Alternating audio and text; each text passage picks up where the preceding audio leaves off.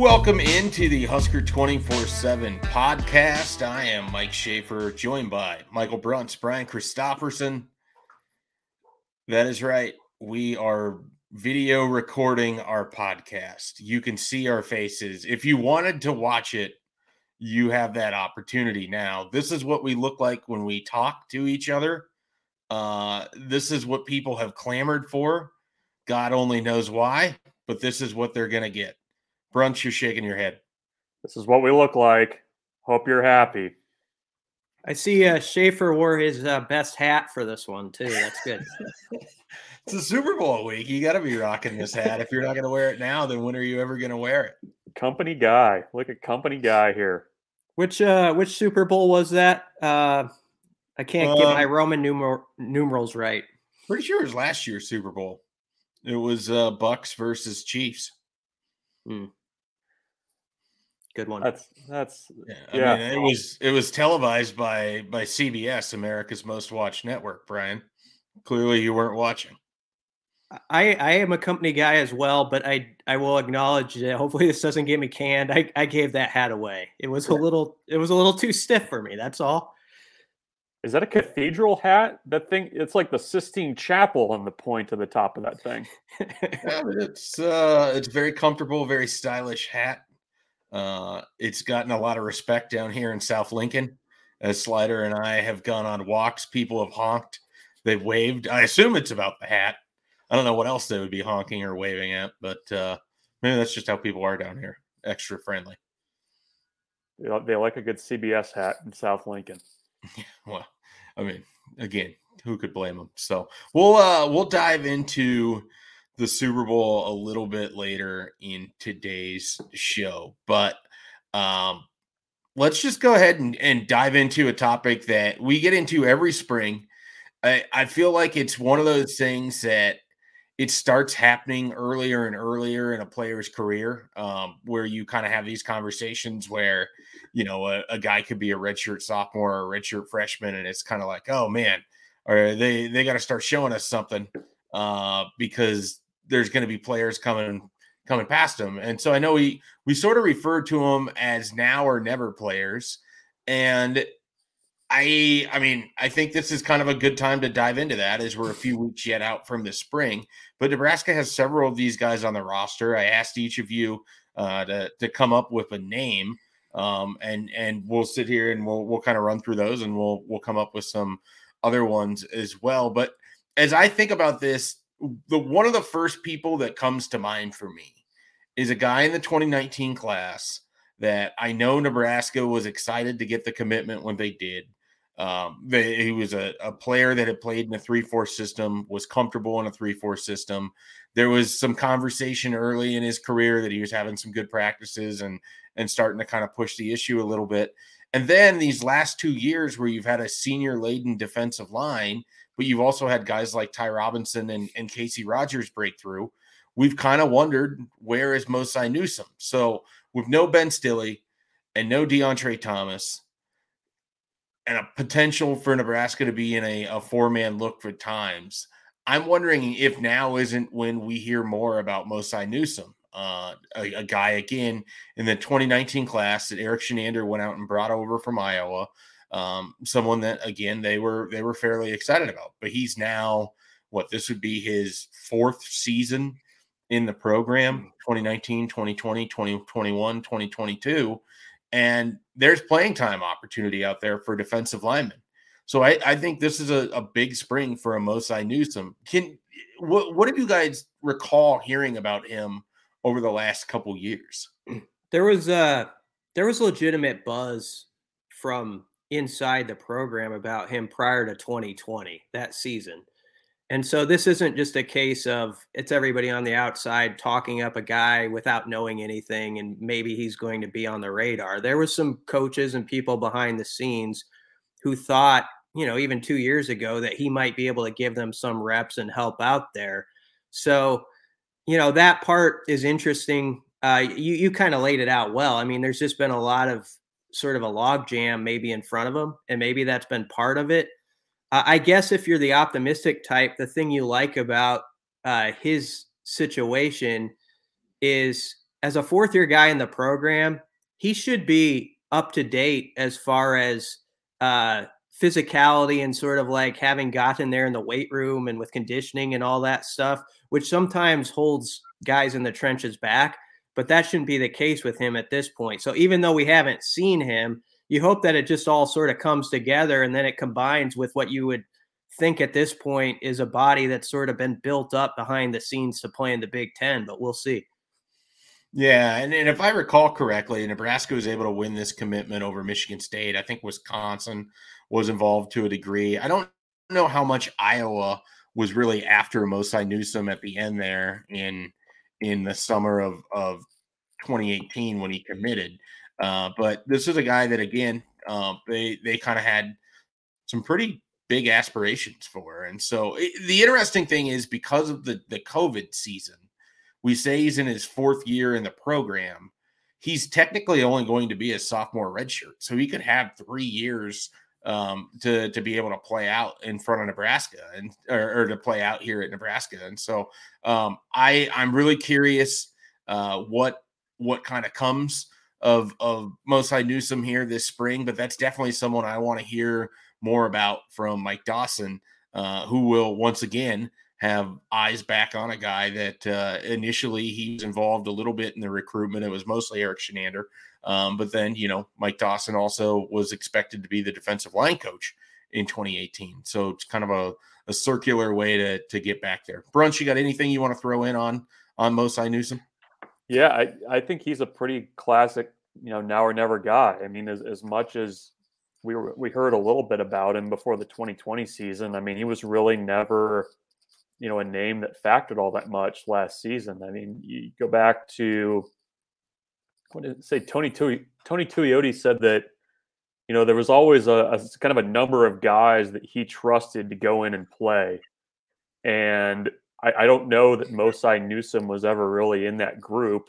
And then you kind of had like the constriction of that group too, once you got to the season where you had a lot, uh, you know, a, a small number of guys playing a lot of snaps. So, um, you know, you, you completely flip that this year where you don't have much returning depth and, you know, maybe he can give you something, um, you know, a new set of eyes, um, you know, and, and certainly open jobs. So we'll see if he can kind of emerge, but I, I would put him in that group of you know, Jalen Weaver, um, you know, Roquan Buckley, those kinds of guys that, you know, you, you kind of only hear about them if you ask about them, I guess. And, and that's, that's kind of where Nebraska needs somebody to emerge from that group of guys. All right. Who, uh, who's got another name for us here? You ready, Brunts? Alante Brown. Alante Brown. That's what it. Would you like to add to that? That name? That's the name. No, I, I so obviously, wide receivers, huge point of discussion in the offseason with what they brought in. Mickey Joseph uh, kind of energizing that room as well. And it's kind of time for Alante Brown to show that he's worthy of being in that rotation with all these new guys. Um, he's a guy that since he's been on campus has had a heck of a time staying healthy, just bad luck with injuries. I know he's had shoulder problems. Uh, but you go back and you watch some games at the end of last season, and he was out there in crunch time and, and late in games. And, you know, a, a guy that was a big recruiting win for Nebraska out of Chicago and just for whatever reason um, hasn't factored in that rotation yet for Nebraska. So I, I think it's his time. Um, he's a veteran. Um, you know, the the the, the thing I wonder with him, you know, he's a guy that seems to have the the speed that can stretch the field. So maybe there's a role for him um, in this new Mark Whipple offense of getting a little bit vertical than what Nebraska's done before. But um, I, I think he's also a guy too that frankly could benefit from somebody else handling wide receiver rotations. You know, the the the, the divvying up of snaps on that in that group has been a head scratcher for a few years now. And and maybe, you know, with, with Mickey there and, and kind of taking a hard look at everybody, maybe he benefits from that. But it, it's going to be a crowded room, and, and now is the time for him to step up. Yeah, I mean, wide receiver to me feels like a spot where they've done a nice job stacking it up pre-spring as far as numbers to like, okay, let's let's let this competition roll now.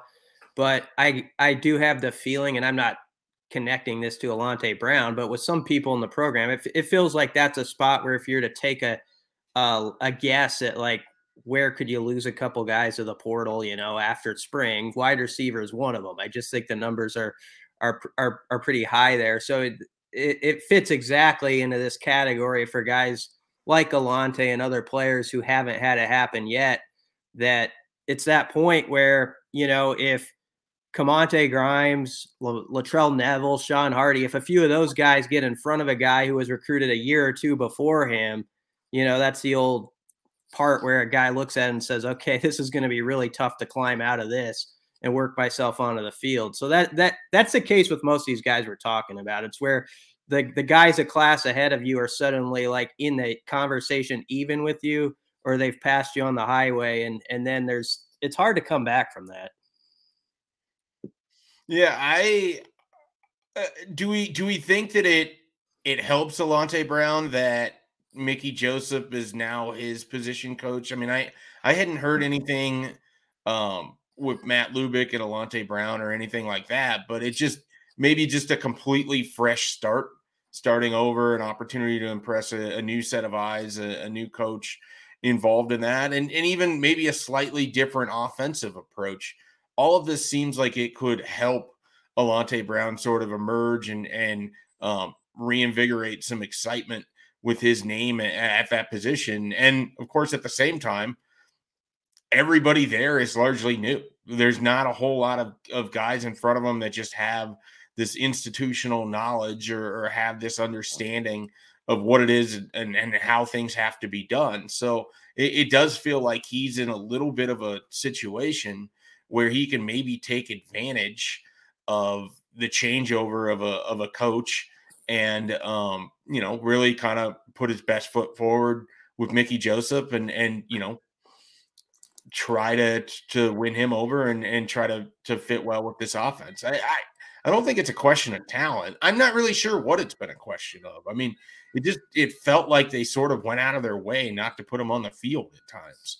Part of it, I wonder if it's because he's a little small. I, I think Nebraska has to stop bringing in these receivers and then putting them on the edge and then getting upset when they don't block as well as their six foot three, two hundred pound wide receivers. Like you, you can't have it both ways sometimes. So um, I, I, I do wonder, you know, if, if that wasn't somewhat of the issue, but there's the talent is definitely there. And this is a guy that's been a good ambassador for the program too. I, I think he wants to be successful at Nebraska. He wants to be uh, involved in things here. And, and I don't think attitude has really ever been an issue with Alante Brown. His, he talked one time late in the season um, on a Monday. And I remember he was talking, just kind of like running through the, the list of injuries that he had dealt with. And they were, they were primarily shoulder injuries, which as a, a wide receiver, it's a tough injury to kind of deal with. And, you know, for him too, I mean, he, I, I think was still relatively new to the wide receiver position as well. Um, so that, that was kind of another factor, I, I think of, you know, what, what maybe put him behind a little bit. So I, I, I think he is a guy that's a case of, of probably benefiting from a new set of eyes, like you said, and, and, I, I think he's probably not alone in that wide receiver room either of, of guys that, you know, were just, they were thrown in at odd times in odd situations and just never really seemed like they were completely part of the plan. I mean, you could even say that heck about like Xavier Betts too, uh, with the way some of last year went.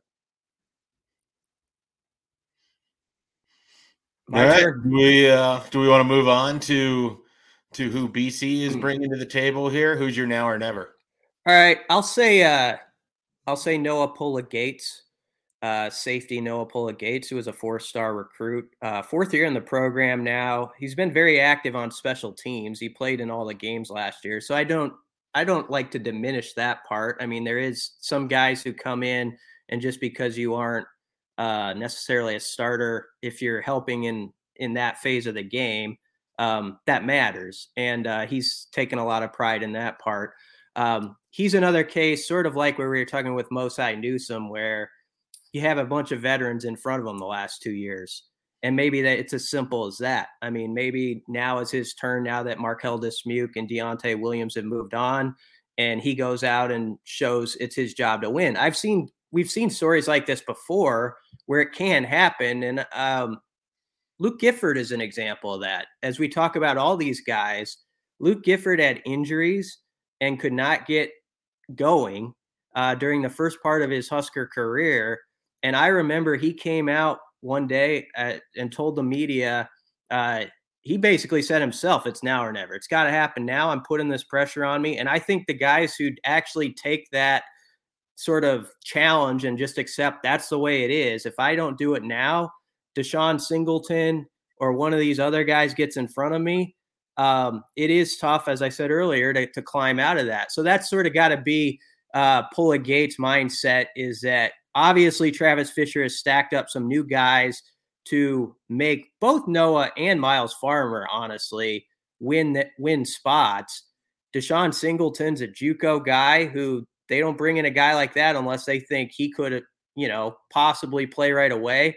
I think there's guys that we sometimes list as corners that Travis Fisher might think of still as safeties. A Marquise Buford or somebody like that uh, could enter into that conversation. So I think there's like five or six guys. Isaac Gifford could be a safety still. I know he's the JoJo Junior kind of guy, but he he's listed as a safety. So there's a lot of competition, uh, but Noah Pola-Gates has as much a shot at, at it as anybody. It's just uh, I think sometimes there's been a question, is he big enough? You know, is his size held him back? I, I don't know if that's the case. I think he's a hard hitter, but he needs to have good health and have a very good spring. Brunts, what have you heard on Noah Pola-Gates? Yeah, I, I think Brian laid it out pretty well. I mean, he he is kind of the was you know one of the guys that was hurt the most by Deontay Williams and Markell Dismuke deciding to come back and play a sixth season. I mean, if, if they hadn't done that, I think he's right there for more playing time in, in the defensive backfield. It's it's going to be an interesting battle back there because I I'm kind of like Brian, where I think that you know I. I, I don't know that Miles Farmer had the best end of last season. Um, I, I think he's definitely going to have to win that job. I kind of wonder if, if you know, one of those corners, you know, is going to come out of nowhere and surprise some people um, at that safety spot, just because of the way Nebraska recruits defensive backs. They they want guys that can play both. And you know, Marquise Buford was listed as a safety at times last year on the depth chart. I think he's a guy that, you know, that, that everybody in the program is really high on. So as far as Noah Pola-Gates is concerned, I mean, I, I think he's shown that he has potential. It's just a matter of being able to get in, get in there and have an opportunity. So, um, you know, the, the I think he, whatever you kind of had that category of, of we're going to talk about now or nevers, that was where my, my head kind of went first, was this is a guy that's been around a long time, finally has an opportunity and, and has to run with it. I mean, I, I was trying to think, even just to digress quickly, who we would have said last year was probably the the poster boy for that. And I, I Ramir Johnson, is that fair? Yeah, he would have been on the list. Yep.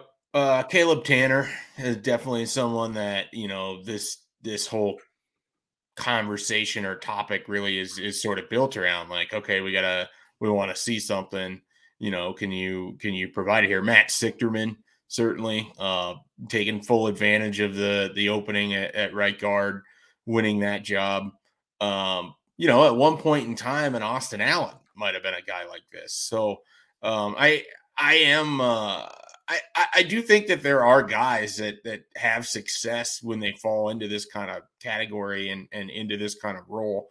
Uh, with Noah Pola-Gates specifically, I always wonder if he's not just a little small uh, to, to be playing safety. I mean, he's he's a little bit undersized relative to, especially when you you put him back there with Farmer. But um, I so that's kind of where my my head goes initially. But this was a guy that was a very highly talented uh, high school recruit, sought after by a lot of people. Nebraska had to wait out um, Alabama, where he had been silently committed, and then they sort of took his offer away late, and then they kind of had to survive Arizona State and U S C.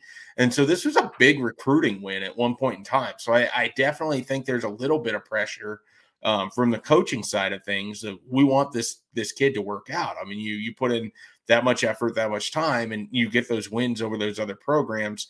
You want that to to be reflected, but you don't want to just hand it to them. And so um, I I am a little maybe of, of the three names for me, probably the most skeptical of of Noah Pola-Gates of of this group.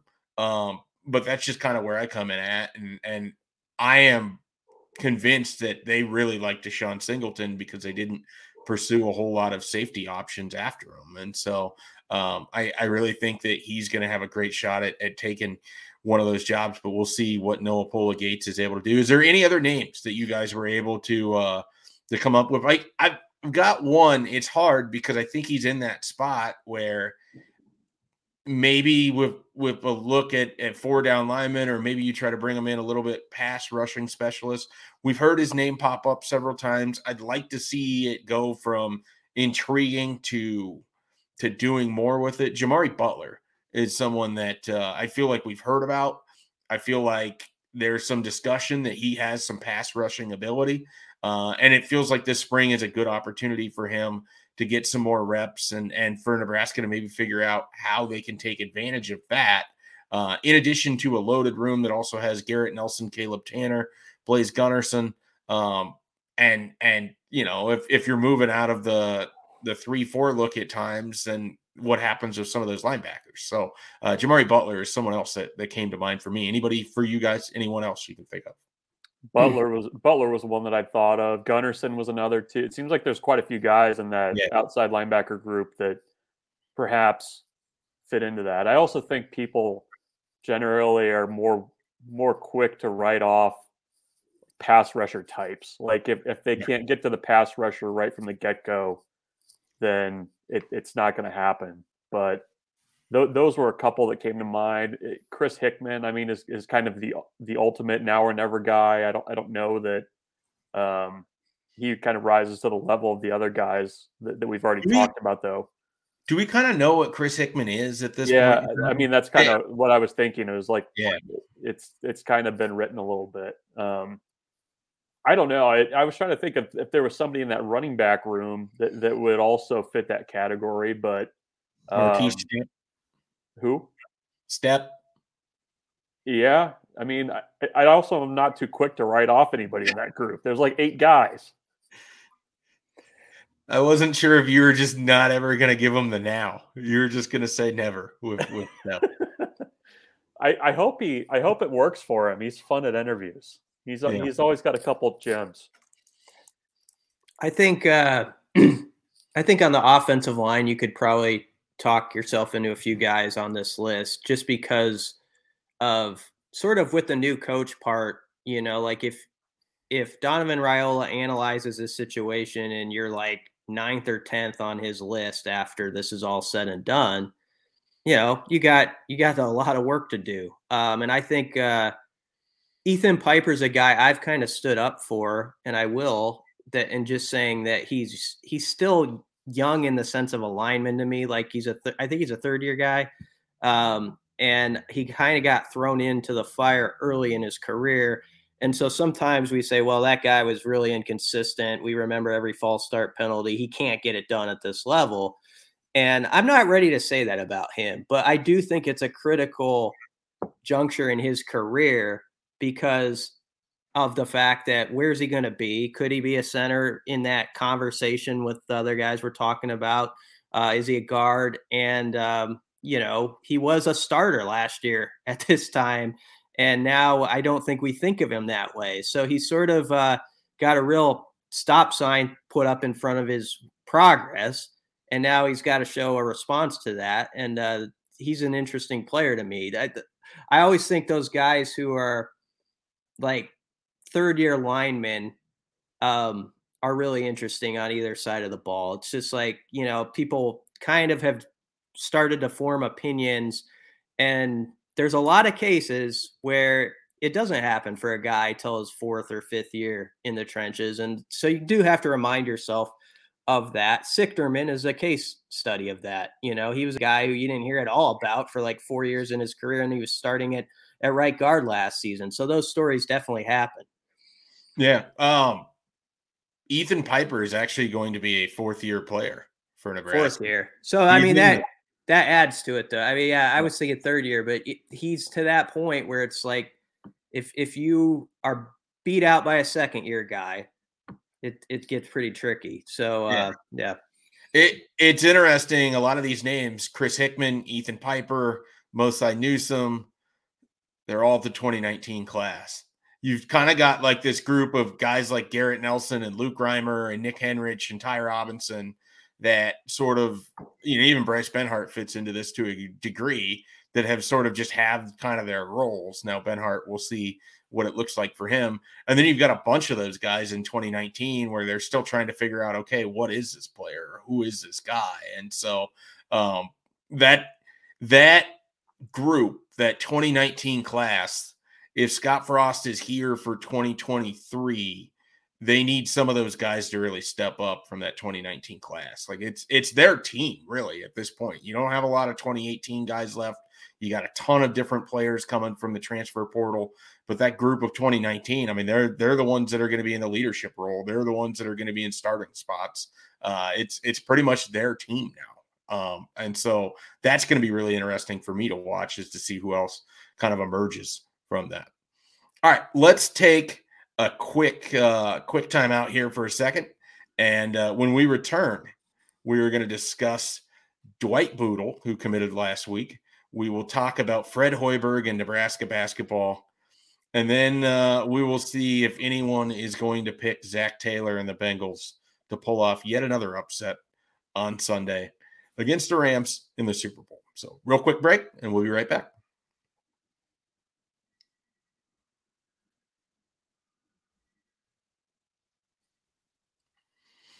All right, I mentioned this. So twenty twenty-three defensive back Dwight Boodle commits to Nebraska. Would have been Monday of last week. We did not get a chance to discuss it when we were running down signing day uh, last Wednesday during the show. Uh, so we'll we'll have an opportunity here. B C U actually spoke with Dwight Boodle. First and foremost, is he as good of an interview as DiCaprio Boodle became to be over his four-year, five-year career at Nebraska? Yeah, he's got potential there. Uh, you can tell, you can see the Boodle in him, uh, which I always love talking to DiCaprio. Ever since DiCaprio was like a freshman at Nebraska, I love talking to him. He was always a guy who's he, he just had a lot of interesting thoughts, and um, you know, was a favorite of Travis Fisher. And I think Dwight Boodle's kind of interesting because he hadn't got the offer publicly from Nebraska till basically right before he committed. And I, you know, you kind of forgot about him. Like it, as far as around here, there were, he, he was interested in some other Big Ten schools. He was even public and sort of saying like he was interested in Wisconsin. If they offered him, that would, that would uh, be something that would be hard to turn down. Michigan did offer him, I believe. Um, so there, there's, he definitely had people's attention. He really got Nebraska's attention at a camp last, I think it was last summer, that Florida International camp, and Travis Fisher was there. And that's where their connection started to take off beyond just being, oh, you're the brother to DiCaprio, you know, like I, I that's according to Dwight. So, um, and I think he also saw, frankly, this is maybe where N I L comes into play, an opportunity because his name is known already in Nebraska circles, that there could be opportunity with that by going to Lincoln, because his brother already kind of got that train moving. And so that, that might've helped Nebraska's cause here too.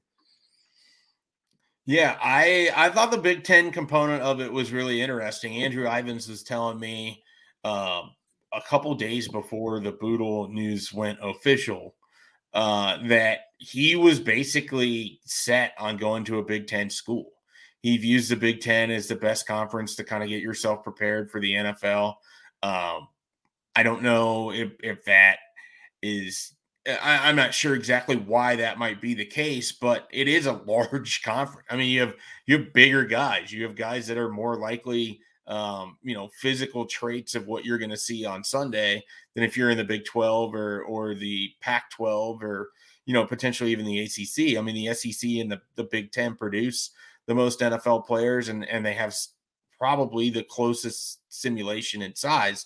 So I think that was part of it for Boodle. And Ivins was saying that he really likes, you know, what he's watched. I mean, he's held his own under the lights down in, in one of the most talent-rich areas in the country. He's played on seven-on seven teams and traveled around and played well. Uh, he can be very aggressive. We saw this with, with DiCaprio. This is a guy, you know, and, and if, if he has that same kind of mindset, DiCaprio wasn't scared to come in and, and tackle. I mean, he was an undersized guy playing corner that they used at safety at times because he could provide that for him. I mean, he just was someone who was really tough and scrappy. And if, if Dwight has that same attitude, I, I think that he's going to flourish under Travis Fisher. And I think he'll do well in, in college. And so uh, a nice addition for Nebraska. It's their third commit in the twenty twenty-three class. Do you guys have a guess at what month did Nebraska have their third commit in the twenty twenty-two class? We'll start with Brunts, who looked up and to the left while searching for his answer. Yeah, it's where I usually find it. I think it was, it was like July. Nope. What, had the season started? Like it no, took, they, they had three commits before this. It, it felt season. Like it took forever. Um, it did take know, a long time. June or July, probably after that run of official visits in June, I'll say. It was June. Now, can you name that person? Number three? Yeah. Is it Chase Androff? Yeah, there you go. Yeah. What do I win? Yeah. All right. Sorry, B C, you didn't get to answer any of this. That's all right. Trivia. Well, we'll go to you next time. I was going to guess Jaleel Martin. When did he commit? He committed in November. He, oh he yeah, he waited. The Ohio State game. It was the it was the camp where where it it all clicked for him, but it, it, he didn't. You're right. Okay. I, I want you guys, and I want the listeners. And the viewers, because we have viewers now, yeah. to take the twenty twenty-two class, not the people in it, not what Nebraska got out of it, but how it operated, how it went, the different milestones of it. Take all of that, crumple it into a ball, put the ball into a trash bin, take a match, throw the match into the trash bin and light it on fire, because they will not have another recruiting cycle like that. It was a disaster for a variety of reasons that were out of Nebraska's hands. Uh, and I just, I, I think this is going to go much faster in terms of a recruiting cycle, uh, hitting certain benchmarks. I think they're going to take more high school players. Uh, but last year's recruiting cycle was so bizarre. And I, I fully expect twenty twenty-three to be more to the norm. Now, those are always famous last words when you put expectations with Nebraska, anything right now. But I, I feel pretty good about it. Dwight Boodle is commit number three. I expect Nebraska to have five commits by the time, you know, they're they're basically at the end of March. They're getting ready for that spring game. I mean, I they're going to have people coming in the first weekend in March um, for a junior day. They're going to have people coming in for practices throughout March. I know they're already setting up to have official visits for the spring game in April. They are looking to move fast on this. I think in part because if they can get stuff locked down, you get into the transfer portal season of late November and December, you can put more of your focus there and you can work ahead to twenty twenty-four. So we'll see how that plays out exactly for Nebraska, but I do not expect a repeat of the twenty twenty-two class, especially in terms of how slow everything went. Uh, Brunch, do you have anything you want to say on Dwight Boodle before we move on? No, I think you guys hit it. I, I was just writing down all these guarantees. It, it was, a, you said a top ten class. Yeah. Um, I didn't say that. Everybody in the boat by August, and nope, something something about five star. Up. I heard. Yeah, I heard, I heard five, five star too. That was multiple that was five stars. Mm-hmm. Okay, all right. Well. From Florida, no less. I am more than happy to refund everything people paid for to listen to this uh, this podcast and and watch it on YouTube. So. Uh, that's that's what I can do if Nebraska doesn't hit those benchmarks. Uh, all right. Do you we'll we'll leave this up to Brunts. I'll let him pick the direction of the next topic. Baseball starts here in about nine days. basketball started like nine months ago and it feels like it's been nine years. Which one would you rather discuss first? We, we could we could expand on baseball next week a little bit if you want to. Brian, you've you've been you've seen it all up close in person. You've been standing there on the sidewalk as the cars have been colliding and the the flaming dumpster has been rolling by in the parade. You want to talk some hoops? We can talk some hoops if the people have the stomach for it. We'll be brief. I don't think I have the stomach for it. Uh, since we last talked, Brian, um, what what I guess what it seemed like things were, were you were building towards something, maybe a win, and then Saturday at noon happened. Um, what the heck happened? Why Northwestern? Yeah, I'd preface this by saying I don't know exactly when people listen to this, but Wednesday night, they're playing Minnesota, and this is previous to that. Minnesota's not very good either, so may- maybe that's the one. And if it's not, you can snicker as I as you listen to it, and you you heard me say that. Uh, I think it could be the one, but I don't say that with any confidence. Lots of guarantees today. Schaefer, top ten class, Brian guaranteeing a Nebraska basketball win over Minnesota. Can I ask yeah. Brian a question real quickly? Yeah. As someone who was attending his father's seventieth birthday on Saturday, uh, and we forgot that the game started at noon and then turned it on at halftime and then saw the score at halftime and then turned the game off and didn't watch any of the second half. What the hell happened on Saturday? Why? I, I guess part of the, from what I understand from people, part of the frustration is they were coming off of some pretty competitive contests. Um, earlier in that week or, or really earlier in the last week and a half. And then you get Northwestern at home and it just, it totally cratered. Yeah. What, I, what, what did you see on Saturday? I, I like how much you've distanced yourself from this team. You said, as you set that up, you said, from what I understand from people, yeah. this team of the last. I didn't watch any of the game. I don't know. I mean, like even before Season that. Season ticket but... holder Mike Schaefer here. no, Man, that's I don't have nothing to do with basketball this year. That's uh, meanwhile, I'm going to the game tonight. I'll be there. You uh, you are actually, though, a face to it, I think. Um, and people can see that face now with the, under a Super Bowl cap of what the problem is. There's a lot. You're a you're a you've been a big time follower of Husker hoops throughout your life. And you've you've cared as much as anybody to see them turn a corner. And Saturday was depressing in the fact that it was Alumni Day. So they were do- there was some of that going on with guys who had been in the program, and it was an okay crowd for a team that stinks. I don't think there was fifteen thousand there or anything. It, it's been said it, it was, but by the end of it, there was like a fifth or sixth of the crowd with like eight minutes left. Like a, a sixth of the arena was full, and it was literally, and I'm not exaggerating this, I could hear the people in the section over like five rows down discussing what they're going to do next. And they had their mask on. They were, they were, they were uh, following the mask rule, and I could still hear it. And they, um, so that, that was where it was. And I felt like there was no competitiveness on the defensive end whatsoever in that game. Like Northwestern came out and shot about thirty-five three point attempts. And it was because they it was open gym. Like it was a, it felt like it, you were at the rec center and guys were just, you know, I'm going to get my shots up. Um, that's how it seemed to me. And I know that they tried to make some adjustments defensively. Nebraska did. Uh, but it's the, it was the kind of like, I don't know. It was just so sour. Like the taste it gave you of like the effort on the defensive end, that that's where people are really frustrated. They just don't feel like, um, especially on that end of the court, um, there's there's a there's enough buy-in. And then when they get on the offensive end, um, it becomes when they get panicked and the other team is on the run, and Fred Hoiberg has said as much, they really derail themselves and go into one-on-one basketball. Like, I mean, it's like, okay, your turn, your shot. And even guys who are having good games will then throw up a, a three-pointer with twenty-eight on the shot clock in a possession sometimes uh, that completely hit, you know, will halt some momentum they may have. So um, it's just, I know Hoiberg's at his wit's end. I know he's as much a competitor as anybody. I don't know where this is leading into next year. We've talked about it before. It's difficult when you look at the guys on the floor and you say, who exactly is coming back?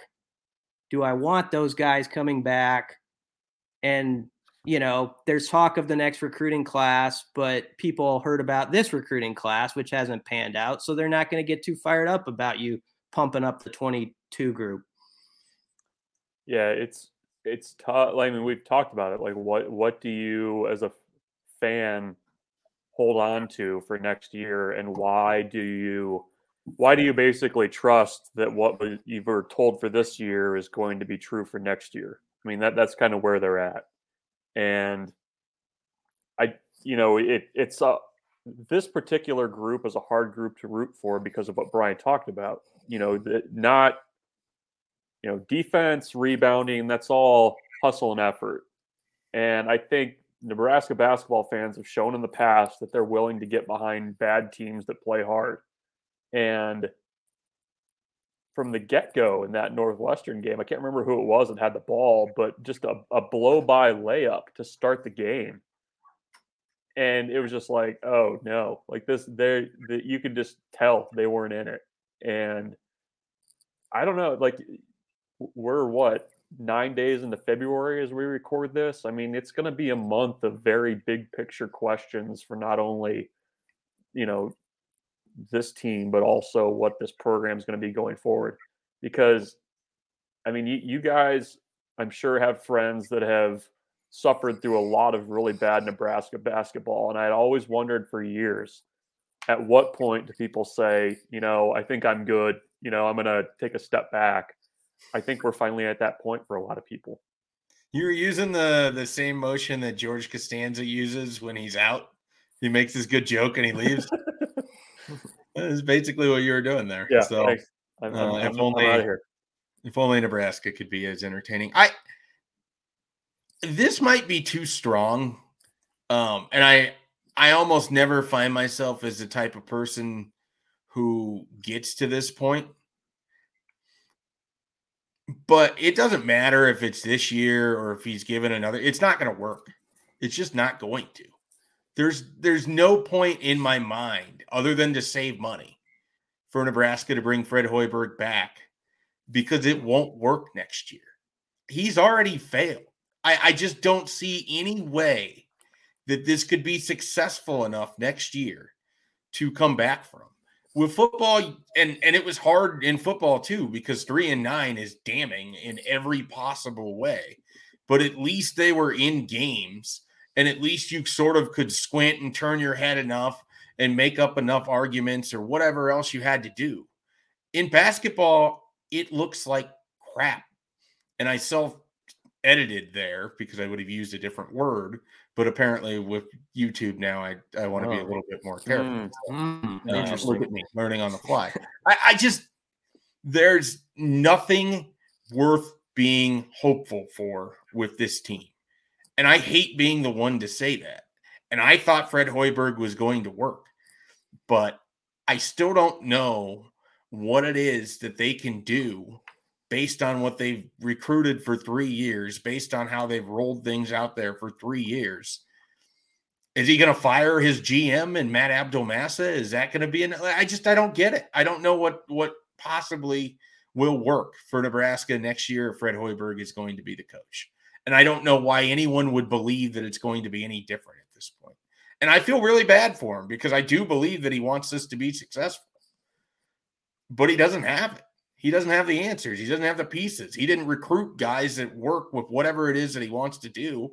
And he didn't go get bigs or point guards or things that just seem like givens on a Nebraska basketball roster, on a Big Ten basketball roster. So as we sit here at the end of, you know, or the middle of February, working towards the end of a just disgustingly bad season, it doesn't matter to me if they win any games at this point in time. I just don't see any hope for next year either. So other than the eighteen million dollars that, that sit as a buyout, there's really nothing good in this entire situation uh, for anybody. There's nothing good for Fred. There's nothing good for, for Trev Alberts. There's nothing good for Nebraska basketball fans. Like, when it comes time for people to renew their tickets, they're just supposed to click yes for a program that can't win ten games, for a program that can't win conference games. I, this is, I mean, it is just incredibly alarming how bad it got this year. And it wasn't good before. But I, I just, I think the patience is gone. My patience is completely gone with it. Like, I, I just can't tell. Yeah, yeah, I, I, I, I I've always been one to mask my emotions. No one can ever tell what I'm thinking. But I, I mean, I, I just don't know where you come back from this at all. Uh, Ramel Lloyd, Blaze Cada, like these guys, I mean, I was excited about, but there's nothing that's going to be left for them to work with that's here. And then what incremental progress is enough to, to keep this thing going down the road? Like, I, I just, at some point, regardless of cost, and I know that's easy for me to say, you just have to, to be done with it. And I think that's where Nebraska is. I, honestly, I, I think the fans deserve better than this, significantly better than this. The, and, and I don't think that there's any roadmap back from it. And I never thought that I would be the one saying that. But this is atrocious. You know what fans deserve the last month? Beer. Turn the taps on. if, if you're going to, if if this is how it's going to be, you you just, for the last however many home games they have, just turn them on. Give give give the people, all seven thousand of them that are using their tickets, give them some beer. That's what you got to do. Are they going to do a discount on that beer too? No. The full price, cheaper at home. Full price Bud Light for everybody. I'm I'm trying to think of like to like say I was a defense attorney who got assigned a tough case. Like you're like like you just got thrown this case. You're like, you got to take it on, even though it's you're not going to look good in the public eye. Um, the only thing I can offer up to that as the rebuttal, and I do understand where when Hoiberg speaks of it, he the timing of which he's trying to build this program has come in obviously a weird time in our country, in which the first year we all know that the first team he put on the floor that first season was sort of like, I got to put guys out there. They're requiring us to play games. We got to have five. So he did it. That was the first year, and it was the only I was. I actually talked have talked myself into like, well, you know how P J Fleck used to say the old week year zero thing as a coach. I was like, I kind of get it in this case what it's talking about, but still, it was you know it was a it was a tough thing to sit through. And then year two for Hoiberg was sort of strange with the whole where they played fifteen games in thirty days, but it is hard to convince yourself to be the defense attorney with what we're watching this season with got with a team that I think they really believed going into. I mean, you go back to the exhibition game against Colorado, and there was a that was a feel good day over there. Like, they moving the ball, guys are hitting shots. It's like everybody sort of believed what they'd heard. Like, this team's knocking down threes all summer. That's the way it's going to be. They can't rebound, but they're going to make up for it because they're going to, and we've talked about it back then. Remember, we were like, oh, this team's going to, they're going to run some good team out of a gym one night because uh, they can shoot it. We we said that, and you could find those clips, and it's unfortunate that we said that. I said that. But uh, my only, my biggest defense of it is I do like on paper the class he has, and that last year, the first two years were really muddled sort of because of the circumstances.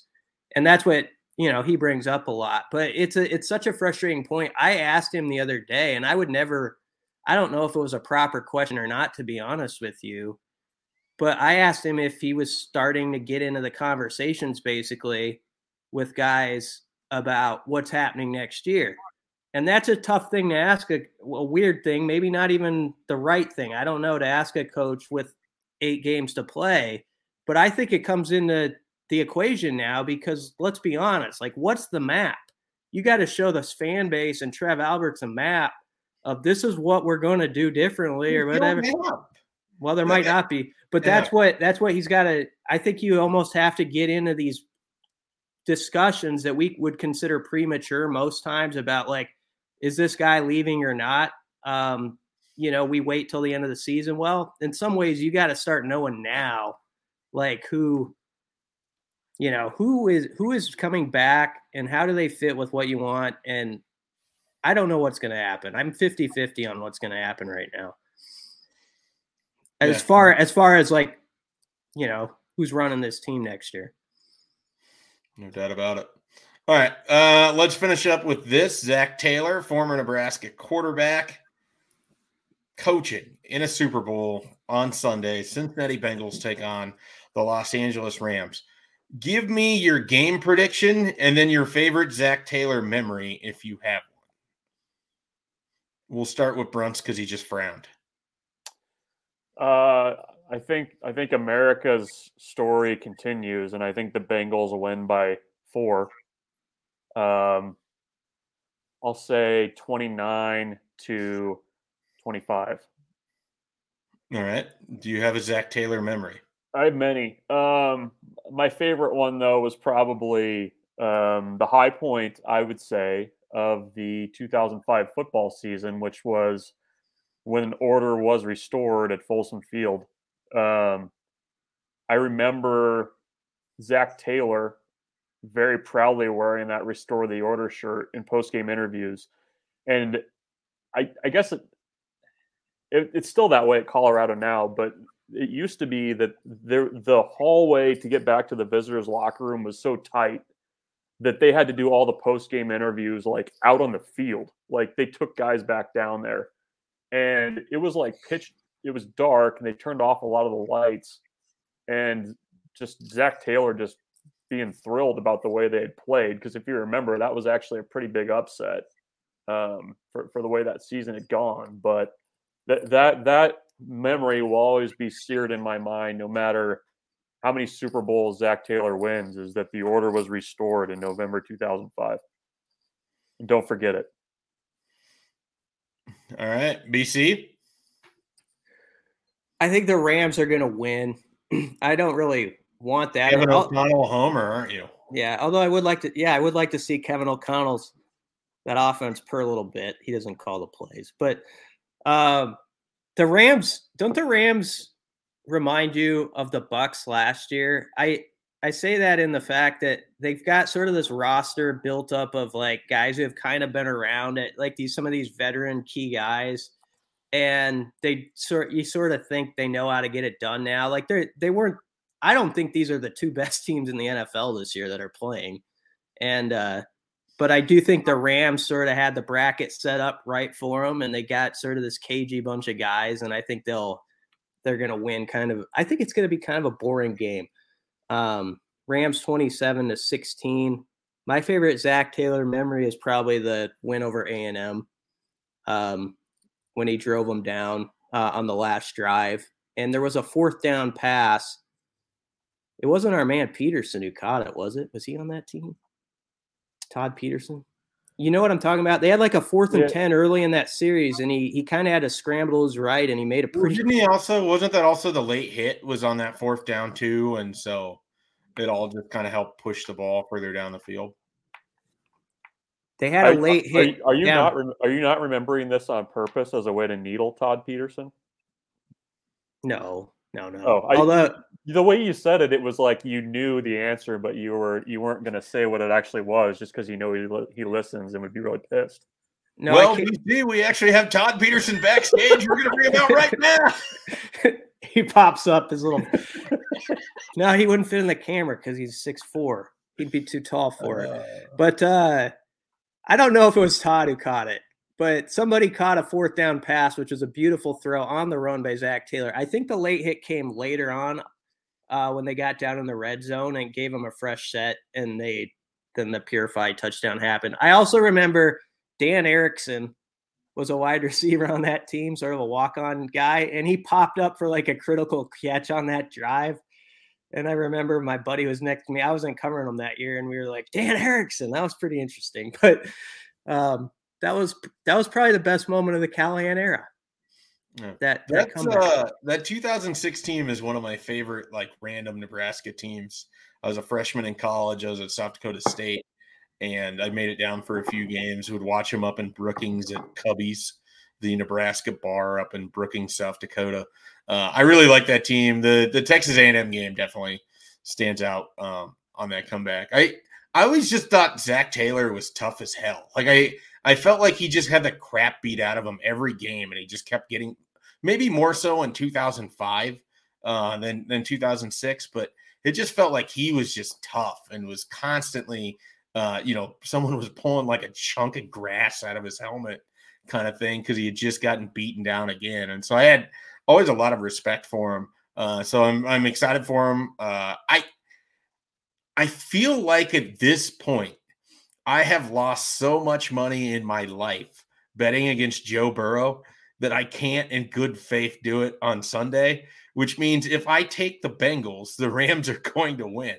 But if I take the Rams, then the Bengals will win, and it'll be more lost money to Joe Burrow, who destroyed me in the college football playoff each week here in the N F L playoff. Uh, I can't get away from him. So uh, I'm gonna I'm gonna say the Bengals win. I'm gonna say Engineers a, a game winning drive. Um, they they move down the field. They're able to score late on like a T Higgins, uh, Dwight Clark-esque catch in the background, and uh, the Bengals win their first Super Bowl title this weekend. And Chris Whitney, the only Bengals fan any of us knows, very excited. So uh, hopefully that gets to happen. You, for you guys, uh, it was the fourth and three for twenty-two yards, right? Yes. Who yeah, that, that that was a, a completion to Todd Peterson.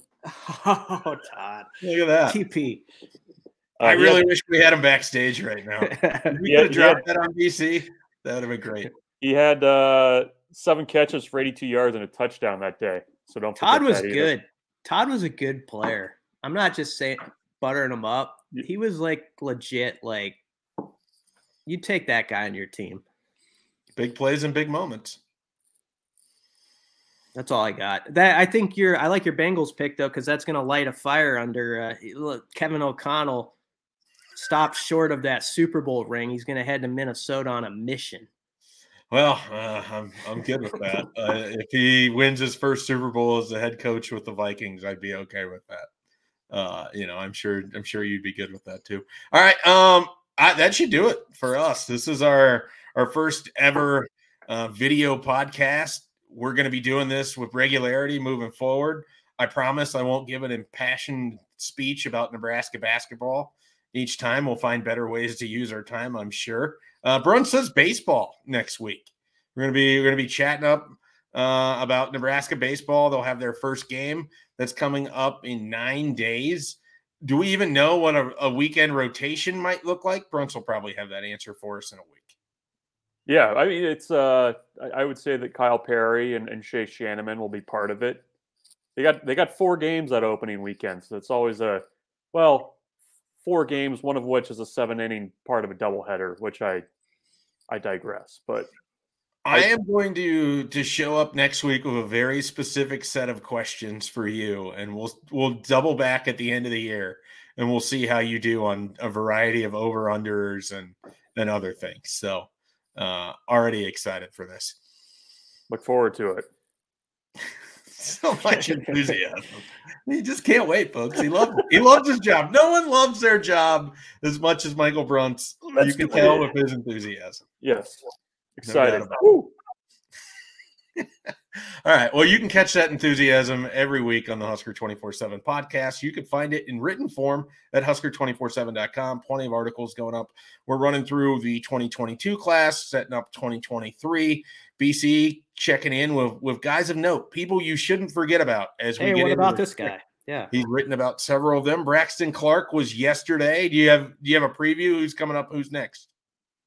Uh, Xavier Betts should be on the site by the time uh, this pops up. So it'll be that. And I don't know. We'll keep going. Just guys. Uh, I mean, it's not you didn't forget about Xavier Betts, but guys who are going to be right in the center of the two deep conversation and, and spring storylines, basically. I can think of some message board posters that would accuse a former Nebraska wide receivers coach of forgetting about Xavier Betts. So, oh, okay. uh, you know, so there's there's always that. All right, we will uh, catch you next time with the Husker twenty-four seven podcast. I'm Mike Schaefer. For Brian Christofferson, Michael Brunts. We'll see you next week.